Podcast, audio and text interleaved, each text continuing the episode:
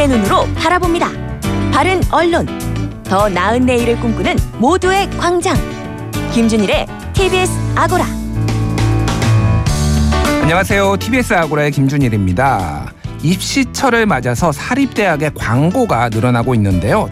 특정 언론에 이 광고가 집중되고 있다고 합니다. 어떤 이유 때문인지 미디어 뉴스에서 살펴보겠습니다. 그리고 이번 주 기억해둘 굿뉴스 그리고 생각해볼 배드뉴스 미디어 톡톡에서 소개해드립니다.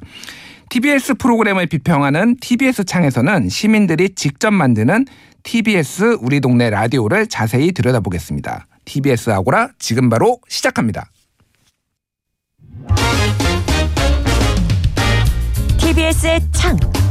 투명한 창을 통해 TBS의 프로그램을 바라보고 날카로운 창의 끝으로 분석하는 TBS 창. 창을 통해 오늘 자세히 들여다볼 프로그램은 TBS 우리 동네 라디오입니다. 함께 이야기 나눌 두 분 소개해드리겠습니다. 어, 민주언론 시민연합의 조선희 미디어 교육팀장 나오셨고요. 안녕하세요. 네, 안녕하세요. 조선입니다. 그리고 특별한 손님 한 분 모셨는데요. 우리 동네 라디오를 제작 지원하는 서대문 공동체 라디오 황호완 PD 함께합니다. 안녕하세요. 네, 안녕하십니까. 예. 어, 일단 제가 잘 몰라요. 몰라서 아마 근데 우리 청취자분들도 잘 모르실 것 같아요. 이게 용어들이 이를테면 공동체 라디오란 무엇인가 뭐 이를테면은 어, 우리 동네 라디오란 게 있었나? 뭐 이렇게 궁금해. 물론 열혈 청취자분들은 잘 아시겠지만은 저도 뭐 가끔 듣습니다만 이것도 궁금했어요 사실. 어떤 분들이 만들고 이거는. 그래서 아마 저도 궁금증을 풀어보는 시간을 갖도록 하겠습니다. 황 PD님이 일단 우리 동네 라디오 이게 지금 어떤 프로그램인지 소개를 좀 해주세요. 예, 우리 동네 라디오는 어 서울에 있는 서울과 수도권의 음. 시민 제작자, 마을 미디어 활동가들이 마을의 소식을 전하는 프로그램이라고 하고요. 예. 월요일부터 금요일까지 저녁 9시 44분에서 9시 59분까지 15분 방송이 됩니다. 월요일부터 금요일까지 방송이 되는 거고요. 어 현재 2019년도 2월 27일 날 시작해서 예, 지금까지 630회 정도 방송을 한 것이고요. 어, 시민들이 직접 만드는 프로그램이고요. 저 같은 저는 이제 시민들이 만드는 프로그램을 제작 지원하는 음. 입장에서 이제 방송을 함께 만들고 있습니다. 예. 그래서 저도 이제 그 뭐 TBS 진행자기도 하고 원래 TBS를 즐겨 들어서 이 시간대에 뭐 퇴근을 하거나 그러면서 차에서 종종 듣거든요. 트로트 트로트 나오다가 갑자기 이제 우리 동네 라디오 이게 나와서 어 이게 뭐지 하면서 이제 들어 듣기도 했습니다. 그래서 일반 시민들이 만드는 거가 좀 느껴져요. 어떻게 보면 약간 뭐라고 해야 될까요? 아마추어틱하다 뭐 이런 느낌도 들고 그러는데 일단 이게 본격적으로 프로그램 비평에 앞서서 이 공동체 라디오 에 대해서 좀 얘기를 해보면 좋을 것 같아요. 그러니까 공동체 라디오가 지금 제작을 해서 이 프로그램명이 우리 동네 라디오라는 TBS의 프로그램에 지금 나가고 있는 거다 이렇게 이해를 하시면 될 것 같은데 공동체 라디오 이게 뭘까요?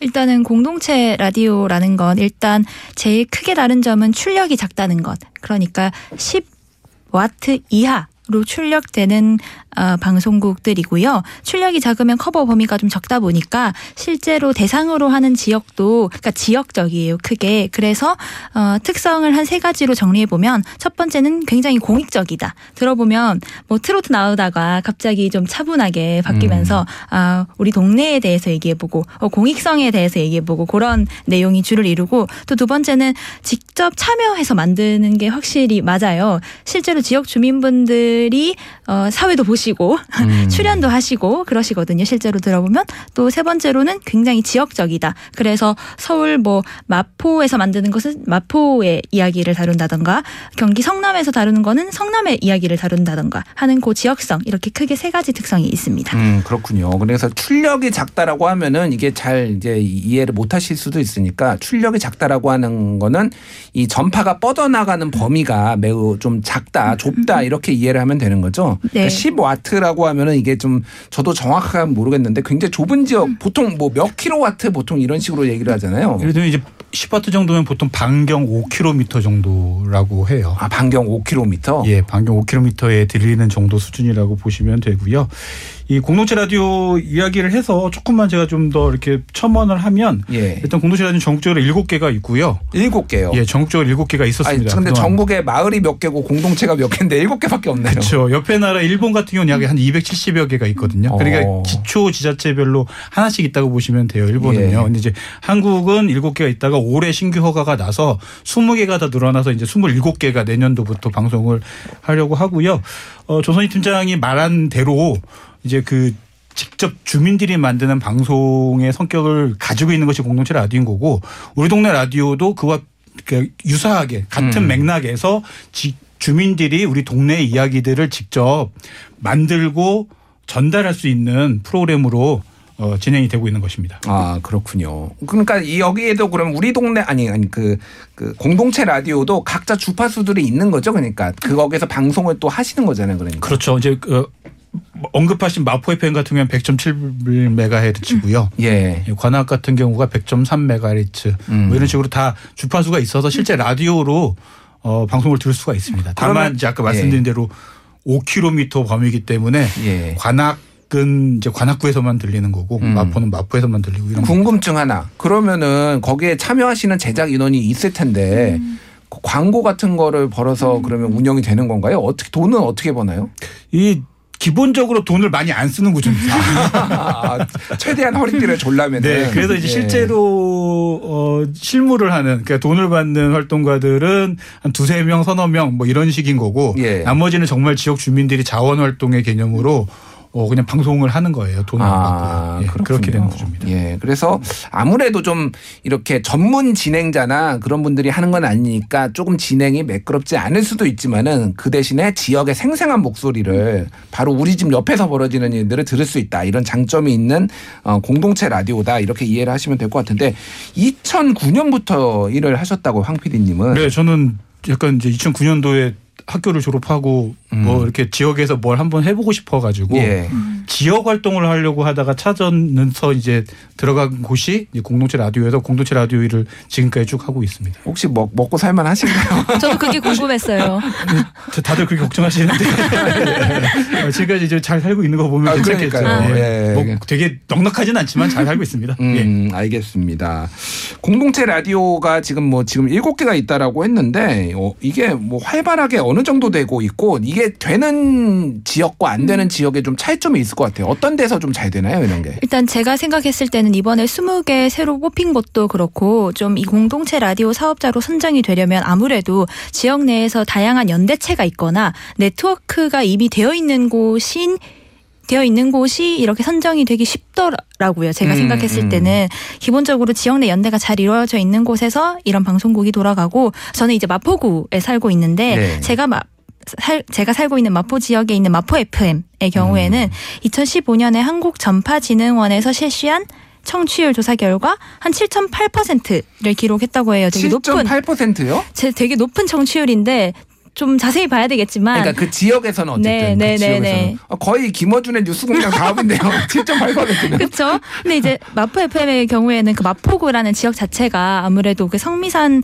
마을이라고 하는 그 지역 공동체가 잘돼 음. 있고 그 홍대라는 지역이 같이 붙어 있다 보니까 거기에 있는 문화예술인들이 많잖아요. 예, 예. 그렇다 보니 그런 연대가 잘 되어 있는 공간이었고 그로 음. 인해서 좀 마포 마포 FM에 대한 어떤 지원, 지지, 응원 같은 것들이 많은 지역이 아닌가 하는 생각이 들었습니다. 네, 그러니까 이게 지역 공동체가 잘 활성화돼 있고 시민사회 단체들이 잘 활동하는 음. 곳에서 이런 라디오도 잘 되고 이게 또 잘 되면은 또 그런 활동들도 같이 잘 되고 이런 선순환 구조가 좀 될 것 같아요 보니까. 네, 그리고 이제 공동체 라디오가 잘 되고 있다라는 걸 좀 확인할 수 있는 방법 중에 하나가 음.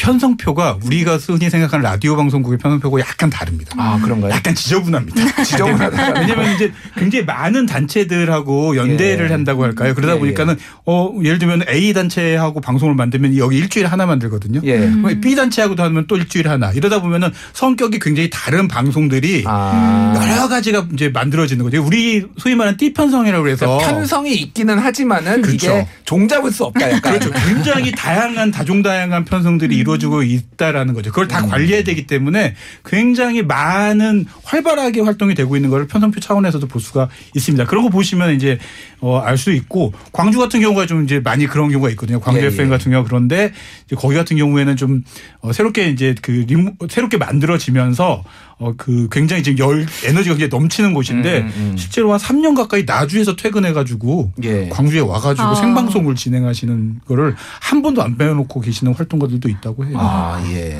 정말 대단한 열정이시네요. 알겠습니다. 이제 본격적으로 이제 TBS에서 만드는 우리 동네 라디오 얘기를 해볼게요. 이게 지금 저녁 9시 44분에 방송이 되는데 자주 들으셨다고 아까 전에 말씀을 하셨습니다. 네네. 어, 왜 들으셨나요? 저희가 그 우리 동네 라디오가 지금 월요일에서 금요일까지 편성이 되고 있는데 월화수는 서울 지역이고 목금은 음. 경기 지역 방송이 나가요. 예. 근데 저희가 그 민주언론 시민연합에서 이 경기 지역 에서 송출하고 있는 요 목금 일주일에 음. 두번 나오는 요 프로그램들에 대해서 모니터링을 좀 하고 있거든요. 아. 네네. 그래서 이제 일주일에 꼭 두 편씩은 듣게 되는 거죠. 모니터링을 그쪽에서 요청을 해서 네, 지금 네. 하시는 건데 네, 네. 못하면 잘라 예 잘라 뭐 이런 거 하시는 건가요? 그렇진 않고요. 아무래도 이 공동체 라디오나 지역 마을 미디어에 대한 이해가 저희가 있기 때문에 예, 예. 어, 아무리 뭐 아마추어 같다거나 뭐 프로 같진 않다고 하더라도 그 존재 이유에 대해서는 저희가 잘 알고 있고 그렇기 때문에 좀 격려를 많이 해드리는 편이에요. 음. 이런 부분에서 진행자 분이 뭐 실수를 하셨더라도 이런 부분에서 다음엔 개선해 주셨으면 좋겠다. 뭐 이런 식으로 저희가 모니터링을 해드리죠. 알겠습니다. 잠시 교통 정보 듣고 다시 돌아오겠습니다. 오늘은 시민들이 직접 제작하는 TBS 우리 동네 라디오 살펴보고 있는데요. 민월련 조선희 팀장 그리고 서대문 공동체 라디오 황호완 PD와 함께하고 있습니다. 예, 15분 남짓의 짧은 시간. 근데 이게 오프닝도 있고 뭐 코너도 있고 그러면은 이게 만만치 않을 것 같은데 일단은 두 개가 있네요.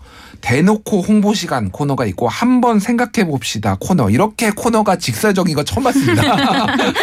예, 어, 황 PD님 이거 이렇게 뭐 구성한 이유가 있나요? 어, 이게 그 대놓고 홍보가 만들어진 이유가 있는 거예요. 원래 음. 이제 저희들은 이제 두 번째처럼 방금 2부처럼 이제 음. 한번 생각해 봅시다처럼 만들고 싶은 게 저희의 지향 좀 지향이라면 예, 예. 이제 일부 대놓고 홍보처럼 한 만드는 건 지양인 거죠. 이제 홍보를 대수 좀 줄이고 우리의 이야기를 좀 넣어보자라고 하는데 쉽지는 않더라고요. 그런 예. 왜냐하면 사람이 욕망이라는 게 뭔가 이렇게 홍보하고 싶은 거는 굉장히 욕망이잖아요. 음. 그래서 그럴 바엔 차라리 그냥 한 2분, 3분 정도 시간 동안 음. 지역에 있는 어떤 뭐 행사, 지역에 있는 어떤 뭐 공익적인 무엇 이런 것들은 그냥 대놓고 홍보를 합시다 여기다가 음. 하고 2부 순서에서는 정말 우리가 만들어 나가고 싶은 것들, 이야기해야 되는 것들을 지향하는 지점들을 담아냅시다라고 해서 이렇게 두 개의 코너가 만들어진 것입니다. 음.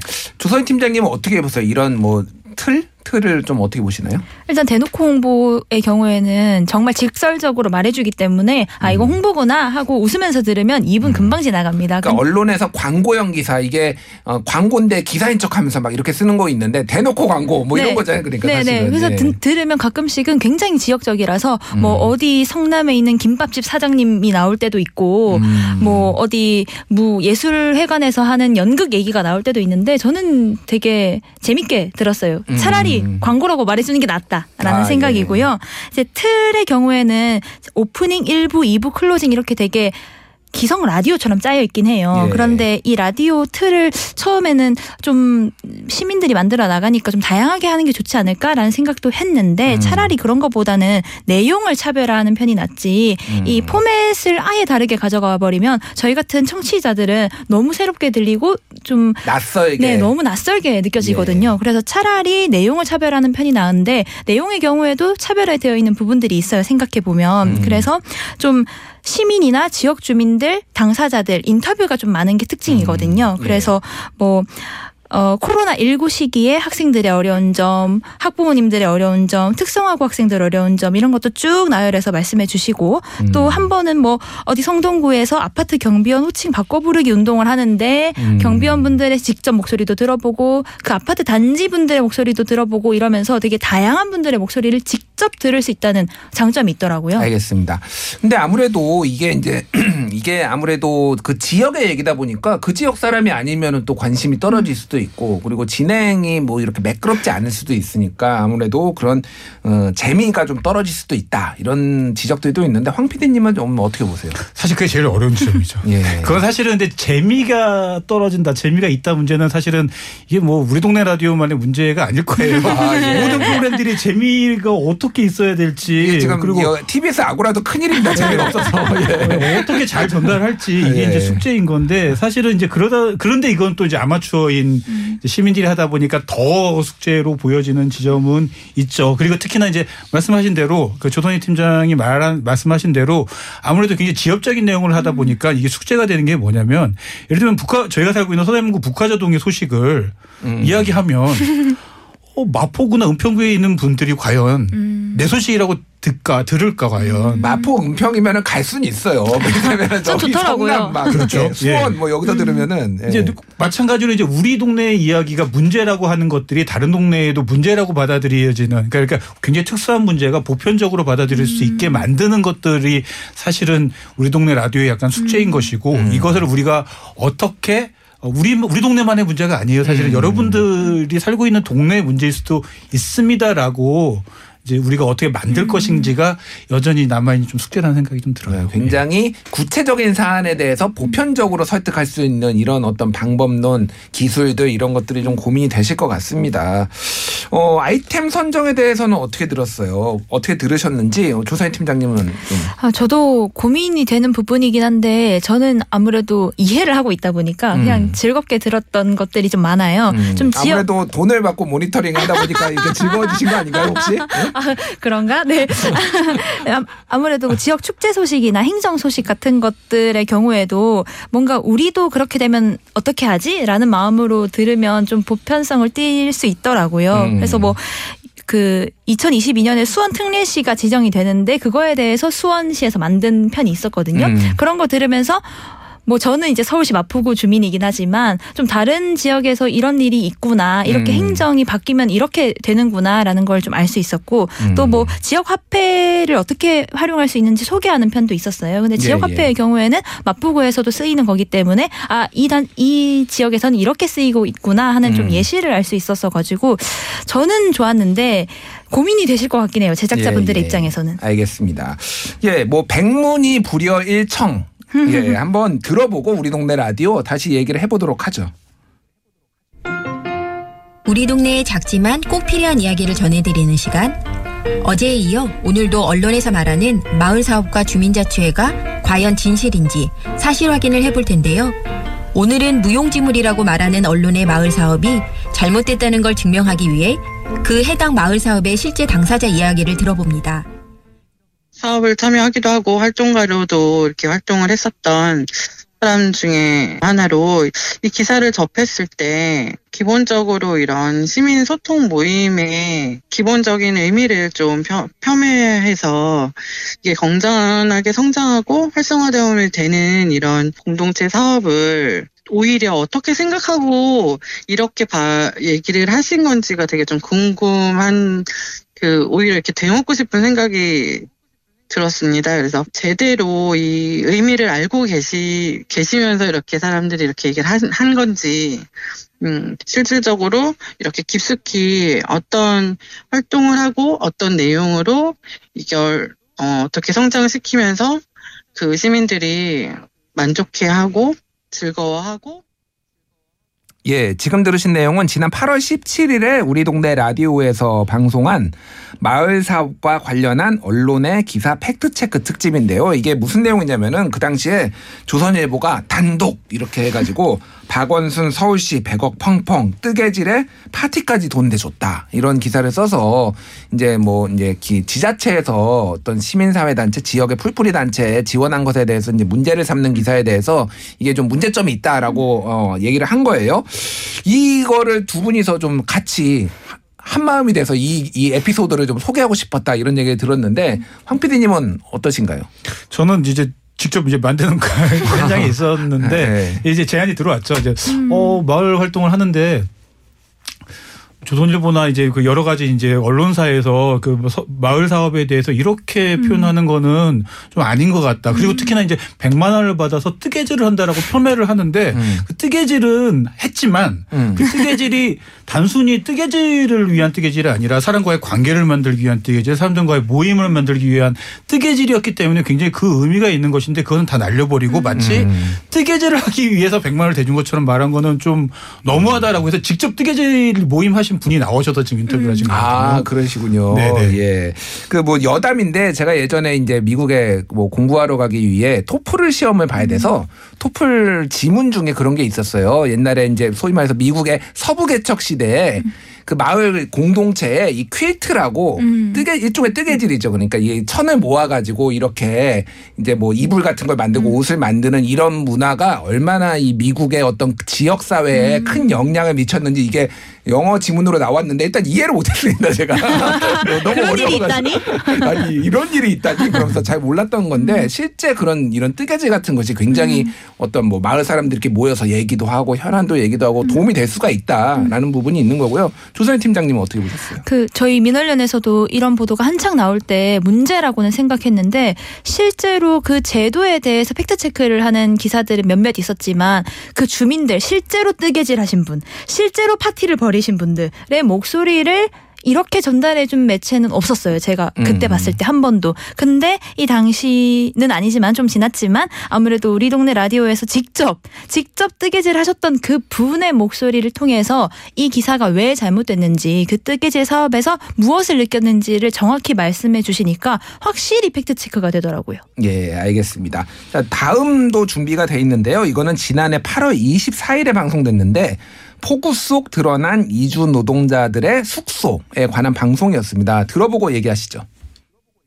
먼저 소리로 전하는 우리 동네는 이주민 방송 MWTV에서 전하는 이주민 활동가들의 안부 전화입니다. 네, 이천에 이번 피해의 경우에는 저수지가 이제 붕괴되면서 근처 논밭이 물에 잠겨서 이렇게 생긴 피해인데요. 네. 이때 인근 농장에서 일하는 이주 노동자들의 숙소가 대부분 논밭에 있는 비닐하우스이기 때문에 이렇게 이주민 이재민이 많이 발생하게 되었습니다. 아니 이주 노동자들이 비닐하우스에서 지내고 있었다는 건가요? 네. 많은 분들이 이제 뉴스를 통해서 보셨을 텐데 비닐하우스들이 폭우로 뭔가 떠내려가거나 네. 찢겨가는 모습들을 많이 보셨을 것 같아요. 네네. 그런데 그런 곳이 이주민들이 묵는 숙소, 기숙사로 이렇게 사용되고 있습니다. 방금 들으신 내용은 황호환 PD님이 꼭 소개를 해보고 싶다 이렇게 추천한 걸로 알고 있는데 좀 말씀해 주시죠. 일단 뭐 자랑이라기보다는 아쉬운 점이었어요. 뭐냐면은 음. 이제 이게 지금 뭐 보시다시피 8월 24일 날 작년도 8월 24일에 이거 소개를 했어요. 이주 노동자들이 많이 이제 비닐하우스에 살고 음. 있다라는 음. 것들에 대해서 소개를 했는데 이게 이제 되게 이슈화되다기보다는 그냥 저희들끼리 음. 그냥 듣고 만 수준이었는데 음. 2020년 겨울, 그러니까 2021년, 2020년도 겨울에 그러니까 몇 네. 개월 후에 비닐하우스에 살고 있던 이주 노동자가 동사를 한 일이 있었습니다. 예. 그러니까 저희가 좀 이거를 조금 더 이슈화가 잘 되고 음. 좀더 많이 널리 알려져서 음. 문제 좀 해결이 됐다라면 음. 동사를 막을 수도 있지 않을까라는 생각이 좀 들어서 음. 그런 부분에 있어서 굉장히 좀 아, 우리가 우리 동네 라디오에서 좀 그냥 단순히 방송만 하는 것들이 아니라 이걸 어떻게 확산하고 음. 어떻게 좀 문제를 해결할 수 있을까에 대해서 좀 숙제를 던진 어, 방송이라고 할까요? 예. 그런 의미에서 이렇게 소개를 해드리고 싶었습니다. 정말 좋은 내용이었는데 이게 좀 의제 설정이 좀 사회에 많이 됐으면은 좀 어떤 참사를 막을 수도 있었는데 그런 부분이 좀 아쉽네요. 이런 것들이 TBS가 좀 더 열심히 방송을 해서 많이 사람들이 알게 하는 것도 숙제인 것 같습니다. 우리 동네 라디오 지금 시즌 2입니다. 근데 이제 시즌 3, 시즌 4, 한 시즌 10, 뭐 10번째까지 가려면은 이 개선해야 될 부분도 있어야 될 것 같아요. 어, 조사인 팀장님부터 먼저 좀 어떤 부분을 좀 개선하면 좋을지 말씀해 주시죠. 일단은 저는 아무래도 우리 동네 라디오니까 우리 동네 라디오 많이 할 수 있는 걸 쭉 하셨으면 좋겠어요. 좀 음. 다른데 한눈 팔지 마시고 그래서 지역 맞춤형으로 가는 게 가장 좋은 방법이라고 생각하고요. 음. 지난해에 그 코로나19 상황에서 마스크 못 써서 다들 힘들어하셨는데 그때 성서 FM이라고 대구 지역에 있거든요. 예, 예. 이 성서 FM에서 어느 약국에 가면 마스크를 사실 수 있습니다. 이런 음. 정보를 이제 방송을 했었어요. 예, 예.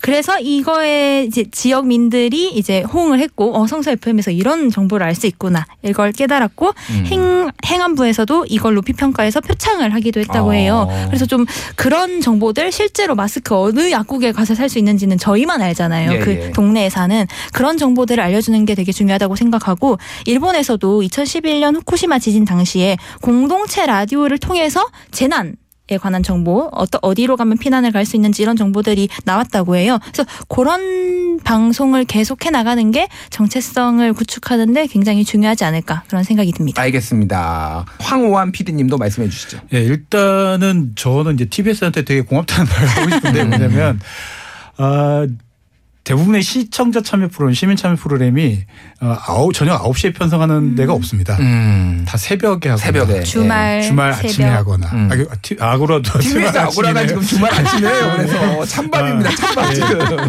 이게 편성이 곧 그 방송국의 관심이라고 저는 생각을 하거든요. 예. 그 얘기는 어쨌든 이 TBS에서 우리 동네 라디오라고 하는 시민 참여 프로그램에서 음. 굉장히 큰 관심을 가지고 있구나라는 거를 단적으로 보여주고 있다라는 음. 측면에 있어서 이거는 굉장히 어쨌든 되게 감사하게 생각하고 TBS가 시민들과 같이 하려고 하는 것에 대해서는 인정을 해줘야 한다라는 것을 어 저는 좀 이렇게 말씀드리고 싶고요. 그 다음에 좀 말씀드리고 싶은 건 뭐냐면 아직도 이제 갭이 좀 있다라는 거죠. 뭐냐면은 어, TBS 방송국 이런 기존에 이제 현업 PD라고 하시는 분들 이런 제작진들 같은 경우에는 시민들이 만드는 방송들에 대해서 아좀 질이 나죠라고 하는 질적인 문제로 많이 이제 문제들을 치환해서 바라보는 경향이 있어요.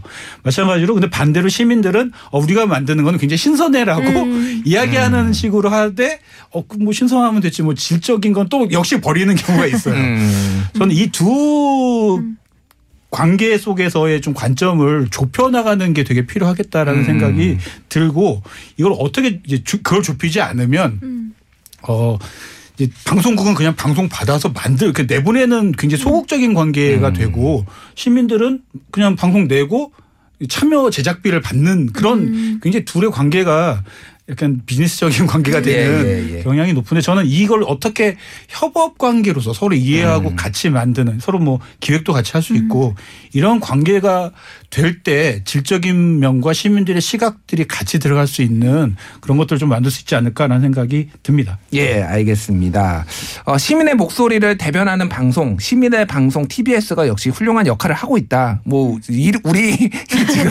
회사라서 그런 게 아닙니다. 예, 저는 그렇게 느꼈고요. 오늘 TBS 창에서는 TBS 우리 동네 라디오를 살펴봤습니다. 지금까지 민주언론시민연합의 조선희 팀장 그리고 황호완 PD였습니다. 감사합니다. 감사합니다. 감사합니다.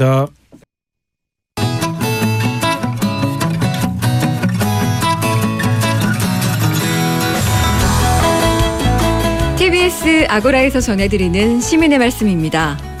시민의 말씀은 문자나 TBS 모바일 앱을 통해 시민들께서 보내주신 의미 있는 댓글을 모아 전해드리는 시간인데요.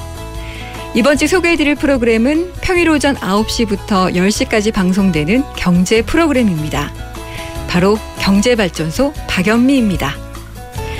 코로나 이후 경제에 대한 시민들의 관심이 급격히 높아졌죠. 박연미의 경제발전소는 삶을 발전시킬 경제발전소가 되겠다는 것을 모토로 경제 전문 기자 출신의 방송인 박연미 씨가 진행하고 있습니다. 프로그램 구성을 살펴보면 하루의 중요한 경제 뉴스를 챙겨주는 10분 경제, 경제 이슈를 보다 심층적으로 살펴보는 따져봅시다. 또 경제 현상의 배경 지식을 알기 쉽게 전해주는 눈높이 공부방 등 어려운 경제 뉴스를 쉽고 재미있게 풀어주는 코너들이 한 시간을 알차게 채우고 있습니다. 자, 그럼 경제발전소 박연미입니다를 듣는 청취자들은 어떤 말씀을 주셨을까요? 2753님, 시사경제 챙겨볼 시간이 없는데 경제발전소를 들으면 세상 돌아가는 모습이 보인다. 알차고 유익한 방송이다. 라는 의견 주셨고요. 4407님은 창업 준비를 하면서 챙겨 듣는다고 하셨는데 주식 시황도 알고 경제 공부하는데 많은 도움을 받고 있다고 하셨습니다. 또 4534님은 70대인데 경제 뉴스를 알기 쉽게 설명해 주어서 잘 듣고 있다. 유익한 정보가 많아서 일본에 있는 딸에게도 경제 발전소를 들으라고 하셨다라는 말씀을 보내주셨고요. 또 매일 아침 10분 경제 코너가 좋다는 분들이 많으셨습니다. JUNG 9834님도 경제 이야기가 흥미롭고 유익한 내용이 많다고 하시면서 부지런히 듣다 보니 똑똑해져감을 느낀다라는 의견 주셨습니다. 하지만 그 밖에 출연자 선정에 대한 의견을 보내주신 분도 계셨는데요. 4437님은 최근 이슈가 되는 사람들 위주로 출연자를 섭외하는 것 같아서 신뢰가 안 간다라는 의견을 보내주셨습니다. 출연자의 유명세 때문에 자칫 내용에 소홀해지는 것이 아닌가 하는 점을 지적을 해주셨는데요. 또 ID4U 님도 부동산 관련 출연자 선정을 잘못한 것이 아니냐. 다들 아는 얘기를 그냥 전달만 하는 사람이 아니라 진짜 객관성을 인정받은 전문가를 선정해서 출연시켜 달라라는 의견을 보내주셨습니다. 네, 이처럼 다양한 의견을 주신 시민들의 말씀들 귀담아 들으면서 보다 깊이 있는 박연미의 경제발전소가 되길 기대하겠습니다. 앞으로도 시민의 말씀은 각 프로그램마다 시민들께서 보내주시는 소중한 의견들 잘 모아서 전해드리겠습니다. 지금까지 시민의 말씀이었습니다.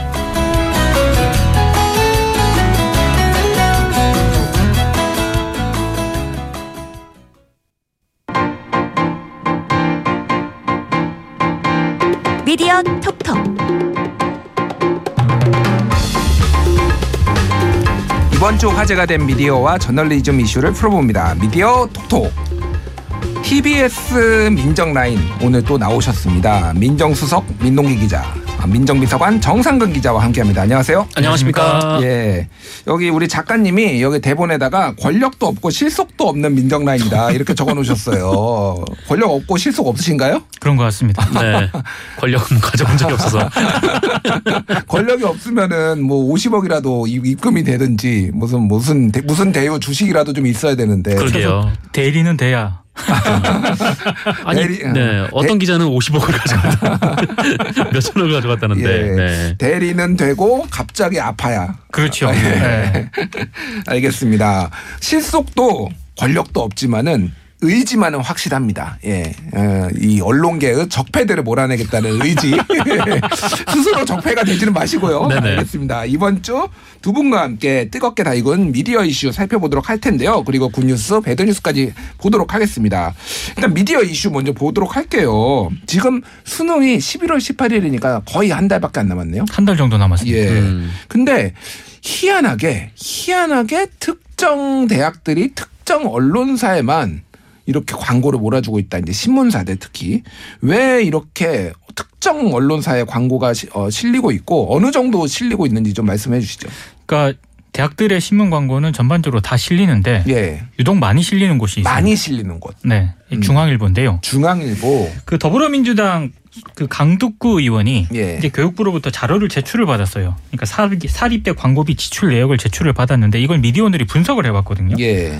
지난 2018년 3월부터 지난 8월까지 한 2년 반 동안 전국 76개 대학의 광고 지출 건수를 살펴보니까 사립대들은 중앙일보에 96건의 광고를 집행을 했습니다. 예. 같은 기간 이제 조선일보에 71건, 음. 동아일보에 66건, 음. 뭐 한국일보에 59건 이렇게 음. 이제 광고를 실었거든요.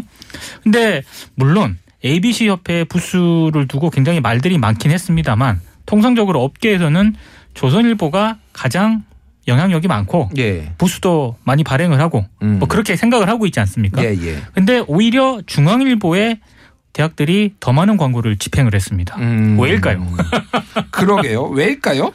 궁금하네. 아, 이게 중앙일보가 예. 매년 그 대학들 평가하는 기사를 싣거든요. 음. 그래서 뭐 어떤 대학이 가장 뭐 1위부터 10위 어떤 대학이 들었다.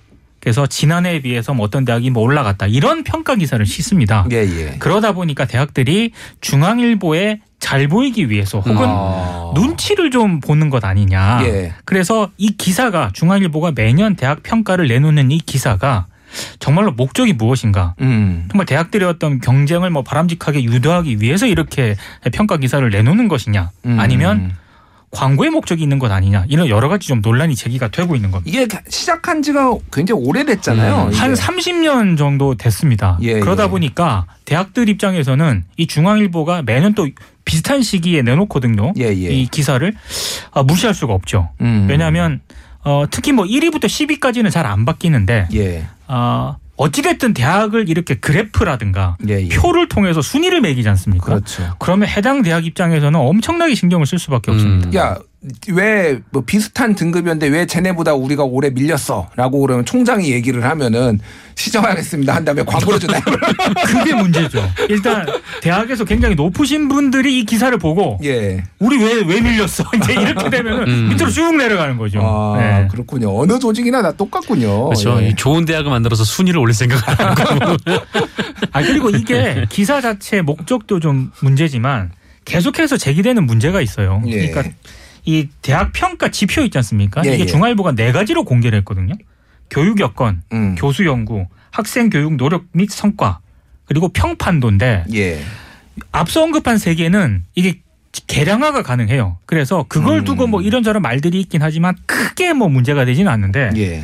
마지막 네 번째 평가인 평판도는 평판도. 이게 정말로 주관적이고 자의적이거든요. 음. 제가 봤습니다. 이게 뭔가. 누구한테 평판을 조사를 하나요, 그러면? 이게 굉장히 좀 문제가 있습니다. 일단 고등학교 교사, 대학 교수, 예. 기업 인사 담당자 이런 음. 설문조사 결과를 바탕으로 음. 이 평판도를 어떻게 뽑냐면 신입 사원으로 뽑고 싶은 대학, 음. 입학 추천하고 싶은 대학, 예. 기부하고 싶은 대학, 예. 뭐 이래가지고 지표를 매기는 거예요. 어. 아 근데 이거는 좀 너무하지 않습니까? 완전- 신입사원을 뽑는데 네. 사람을 안 보고 대학을 보고 봐요. 이거는 어. 말들이 많을 수밖에 없는 거고 실제로 중앙일보가 성균관대하고 연관이 있지 않습니까? 음. 그러니까 삼성, 삼성이 이제 재단으로 지금 있는데 그렇죠. 뭐 지금은 직접적으로는 연관 없지만 과거 과거에는 굉장히 밀접한 관련이 있다고 알려져 있죠. 예, 그래서 중앙일보가 이 대학 평가를 계속 기사를 내면서 음. 정말로 성균관대가 예전에 비해서 굉장히 순위가 높아졌습니다. 순위가 음. 굉장히 높아져서 사실은 예전에 이제 그 복명재단이라고 있었는데 한래 그렇죠. 동주가 있었고 90년대에 그러다가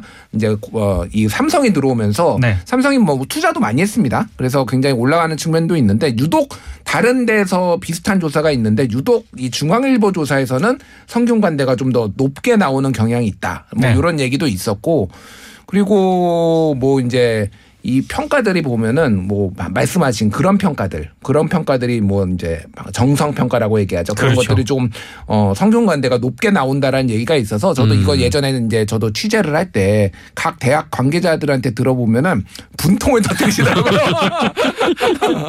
그래서 예, 예. 예, 전에 이런 거를 미디어 오늘이 여러 번 썼거든요. 예. 그럴 때 다른 대학들에 있는 그 대학 본부에 있는 분들이 음. 굉장히 잘 얘기를 해줍니다. 아, 문제야 문제야라고 하면서 또 광고는 다 주고 있고. 그렇죠. 예, 어쩔 수 없이 주는 거죠. 예. 근데 이게 참 중앙일보는 대학 평가 이렇게 하는데 뭐 사실 거의 대부분의 언론들이 하거든요. 음. 뭐 어떤 언론에서는 기업 평가 그래가지고 맞습니다. 뭐 올해 뭐 브랜드 대상 뭐 이런 것도 하고 아, 뭐. 소비자 평가 뭐 이런 걸 CSR 하는데 평가 막 이런 것도 하고 뭐 그렇죠. 이러면은 예. 사실 이제 지면에 광고를 내는데 지면을 잘 안 보잖아요, 사람들이. 그래서 그렇죠. 사실 광고 효과 를 보고 기업이나 이런 대학들에서 그 광고를 하진 않는 것 같고 음. 어, 결국은 좀 이런 이제 평가 뭐 이런 거를 핑계 삼아서 뭐 일종의 관리 차원에서 이제 광고를 주고 언론에서도 그냥 이런 걸 핑계 삼아서 또 광고를 받아오고 그런 일이 좀 비일비재하게 일어나죠. 그래서 이런 기업 평 기업 평가 같은 경우에도 이렇게 우리가 기업 평가를 할 테니까 뭐 얼마를 달라 이런 요구를 하는 경우들이 있는데 음. 어, 심지어 과거에 그 미디어 오늘에도 기업 평가가 있으니까 돈을 내라고 어. 그런 이메일이 경영기획실에 왔다 그래요. 예, 예. 그래서 그 얘기를 듣고 진짜 음. 황당했던 적이 있어요. 미디어 오늘이 저승사자인 걸 모르고 제가 볼때 그런 거를 이제 요즘은 홍보 대행 업체라든가 이런 쪽에 맡기잖아요. 예, 예. 그러다 보니까 미디어 오늘이 뭐 하는 매체인지 모르고 이제 예. 보내다가 사고가 터진 거죠. 예, 제가 근무하는 그 뉴스토브는 이제 팩트 체크를 네. 전문으로 하는 곳인데 이메일이 계속 옵니다. 광고성 기사 좀 실으라고. 건당 얼마 그런 거 맨날 이렇게 기사 쓰고 있는데 음. 이게 뭐좀 가려가면서 보내세요 메일 좀 알겠습니다. 이거는 굉장히 오래된 문제이기도 한데 굉장히 좀 잘 안 고쳐지는 문제이기도 하고 네. 저희가 좀 더 많이 자주 지적도 하고 관심을 갖고 봐야 될 것 같아요. 네. 예. 예, 다음에는 이번 한 주 꼭 소개하고 싶은 good news 그리고 꼬집어줘야 될 bad news를 선정해 보겠습니다. 먼저 good news 살펴보겠습니다. 정상근 기자가 골라온 good news 어떤 건가요? 네, 어, 제가 선택한 기사는 이 지난달 12일부터 30일까지 음. 이 국민일보가 보도한 빈자의 식탁이라는 기획 기사인데요. 예. 어, 저는 이 국민일보의 이 기사가 이제 이 온라인 시대에 그 언론이 가야 할 길을 모범적으로 보여준 어, 굉장히 좋은 기사였다라고 예. 생각을 하고 있습니다. 어, 일단 주제 선정 자체가 좀 매우 공익적이고 음. 어, 그리고 또 사, 한국 사회에서 좀 공론화돼야 될 문제인데다가 예. 어, 접근 방식이 굉장히 또 다양했고 음. 어, 그리고 특히 이 서사를 전달하는 방식, 그러니까 스토리텔링도 굉장히 뛰어난 기사였다고 봐요. 예. 그러니까 이 기사는 그냥 일반 온라인 기사처럼 이렇게 텍스트가 쭉 나와 있는 그런 기사라도 볼 수가 있고, 음. 어 그리고 이제 interactive 뉴스로도 볼 수가 있는데, 예, 예.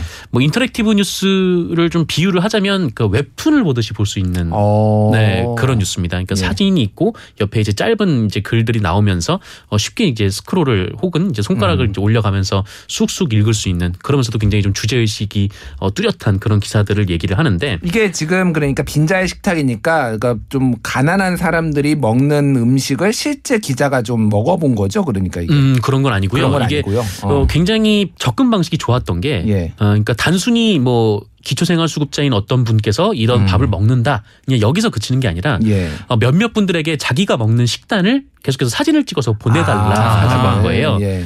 그리고 그 사진을 쭉 이분이 이분이 한 며칠 동안 어떤 음식을 먹었는지 그 사진을 모아 보니까 음. 그 사진 자체만으로도 굉장히 강렬한 인상을 아. 주게 되는 거죠. 왜냐하면은 굉장히 반찬이라든지 밥의 종류가 반복적이고 음. 딱 봐도 영양소가 굉장히 불균형해 보이고 음. 또 어떤 분은 그 라면을 끓여 드시는데 예. 이 라면을 끓여 드실 때마다 이제 분말 스프를 따로 빼내서 예. 나중에 그 분말 스프에 사리면을 넣어서 아, 다, 다시 한번. 네, 다시 아. 일종의 네 그렇게 다시 끓여 드시는 그런 거죠. 그래서 이 사진들, 그러니까 음식 사진들 자체가 굉장히 좀 인상 깊었던 데다가 어 그리고 또 여러 가지 이제 그래프들이 있는데 예. 뭐 소득 수준별 이 식품 안정성 그 확보 뭐 이런 그래프가 있더라고요. 그래서 음. 소득에 따라서 그몇 퍼센트 비율의 가구가 좀 이런 그 안정적인 식단을 유지를 할 수 있는지 뭐 그런 그래프도 있었고 또 이분들이 먹는 식단을 바탕으로 뭐 전문가들에게 의뢰를 해서 음. 영양소를 그 도출해낸 거죠. 그래서 일반 평균 사람들이 먹는 그 구- 국내 이제 평균의 영양소와 좀 비교를 했을 때이 음. 그래프랑 딱 비교를 하니까 이 그래프의 차이도 굉장히 시각적으로 강렬한 네 그런 이제 그러면서 이 주제 의식이 굉장히 좀 묵직하게 다가오는 음. 그런 기사였던 것 같아요. 그러니까 일단 전달 방식도 굉장히 다양했다라는 네네. 거고 내용도 기존에 매우 그냥 단순한 그런 게 아니라 조금 뭐라고 해야 되나요? 그, 그 직접 그 식단들을 시각적으로도 확인할 수 있게 하고 네네, 그리고 그거를 그렇습니다. 분석까지 해가지고 어느 정도 이게 어, 내 영양분이 있는지까지 그러면은 글쎄요 이거를 이제 interactive 뉴스라고 예전에 많이 불렀잖아요. 네. 그런 이제 뉴스의 한 종류로 볼 수가 있겠네요. 네, interactive 뉴스이기도 하고 음. 그리고 뭐 일반 뭐 이제 포털에서 볼 수 있는 그런 형태의 뉴스로도 볼 수가 있고 음. 근데 굉장히 좀 접근 방식도 좋고 뭐 스토리텔링 방식도 좋고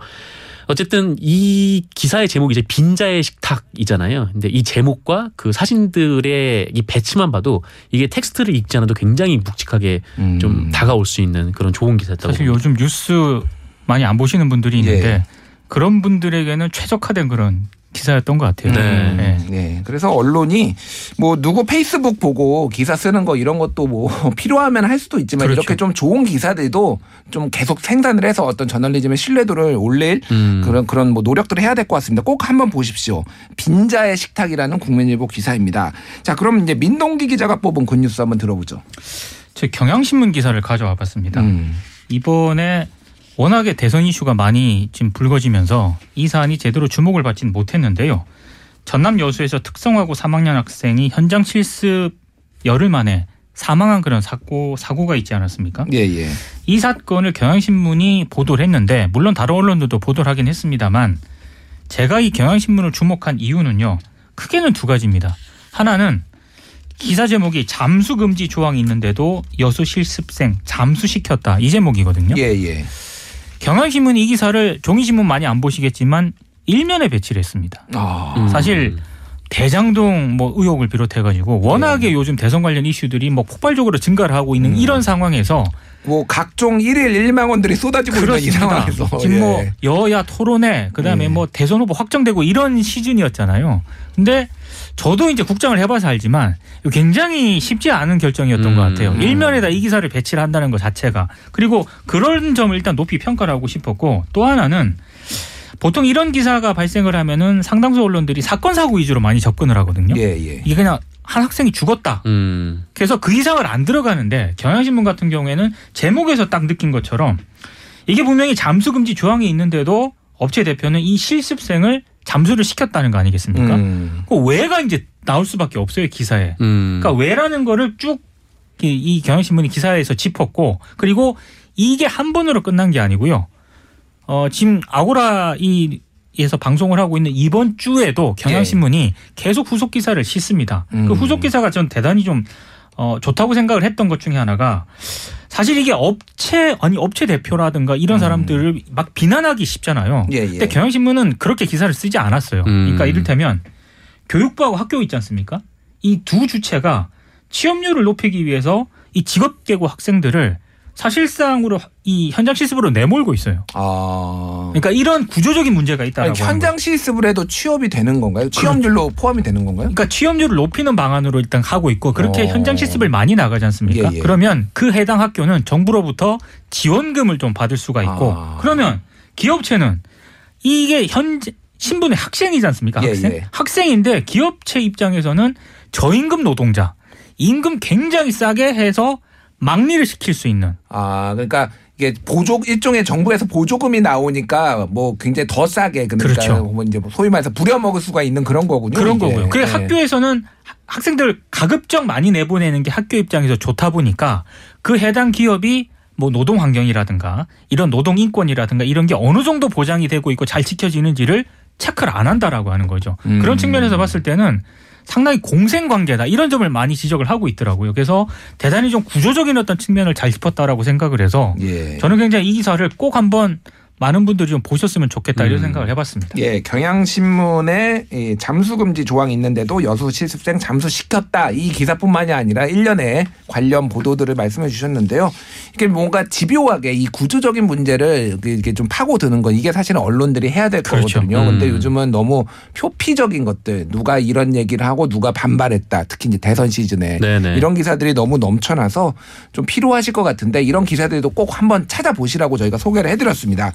자 이번엔 나쁜 뉴스를 선정해 보겠는데 두 분이 선정해 온 걸 보니까 맥락이 거의 비슷하더라고요. 그래서 예. 사실 저도 이거 원고를 보고요. 네.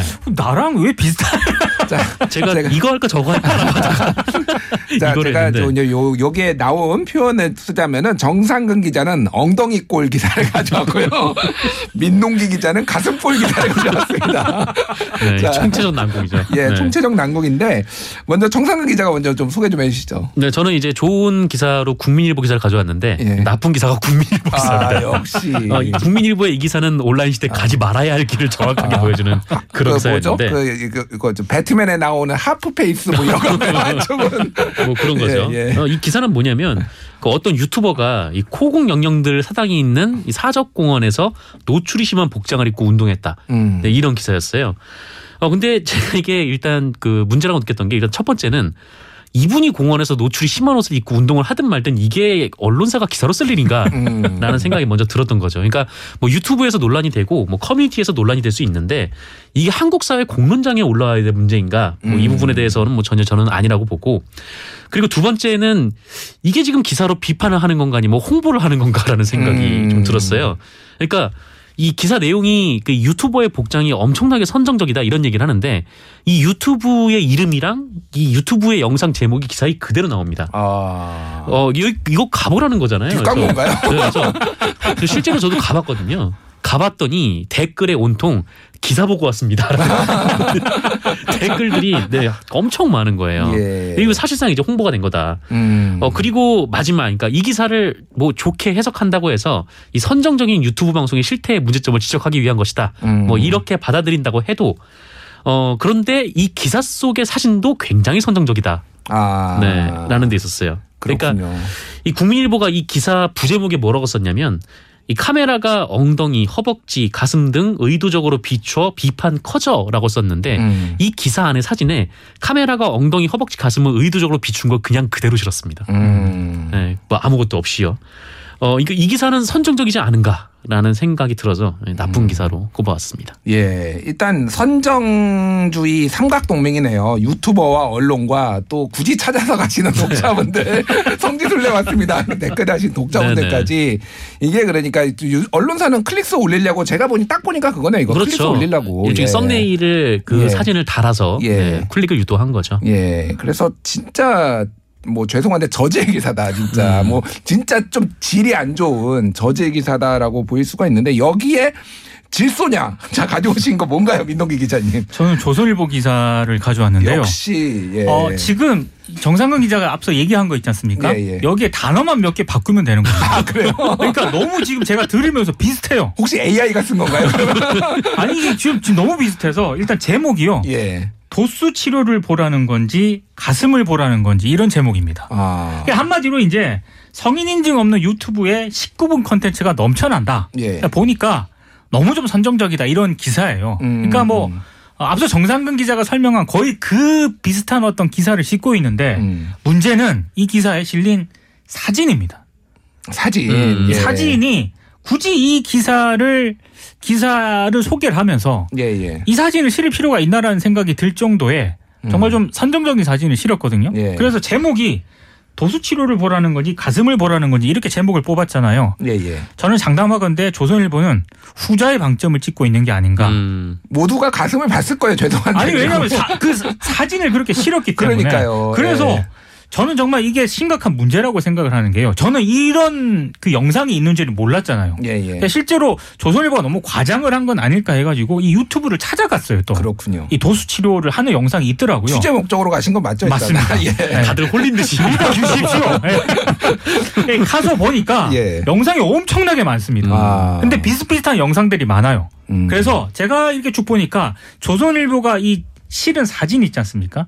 이게 가장 선정적인 아, 그 중에서 가장. 그 중에서 가장 선정적인 사진이에요. 아. 그러니까 이거는 제가 봤을 때 굳이 사진을 실을 필요가 없는데 이건 음. 사실상의 홍보를 해준 거랑 마찬가지라고 생각을 하거든요. 음, 음. 이건 정말 문제가 있다고 봅니다. 알겠습니다. 제가 이거는 해결책이 하나가 있어요. 대부분 여기 포털에 등재된 데거든요. 네. 이런 기사를 실어서 클릭 수가 늘어날 경우에는 제휴평가위원회에서 이런 기사를 카운팅을 해가지고 세가지고 감점을 주는 방식으로 맞습니다. 선정적이다. 그래서 뭐 심하면은 뭐 연합뉴스처럼 중단 며칠을 중지를 시킨다든지 그러면은 확실히 줄어들 겁니다. 음. 이거는 뭐 자체 그런 자기 홈페이지에서 하라는 거예요. 그러니까 포털에 노출시키지 말고 정하려면은. 근데 클릭수 올리는 거는 다 포털에다 몰아넣고 그렇죠. 이런 식으로 지금 언론들이 장사를 하고 있거든요. 이런 기사들 계속 적발해 주셔서 어, 미디어 미디어가 저널리즘 업계가 좀 클린해지는 음. 깨끗해지는 그날을 저희가 기대를 해보겠습니다. 권력이 없는 게 아닙니다. 말이 곧 권력입니다. 두 분 기대하겠습니다. 미디어 톡톡 민동기 기자 정상근 기자와 함께했습니다. 감사합니다. 고맙습니다. 오늘 준비된 이야기는 여기까지입니다. 편안한 주말 보내시길 바라고요. 저는 다음 주 토요일 오전 9시에 다시 찾아뵙겠습니다. TBS 아고라 김준일이었습니다.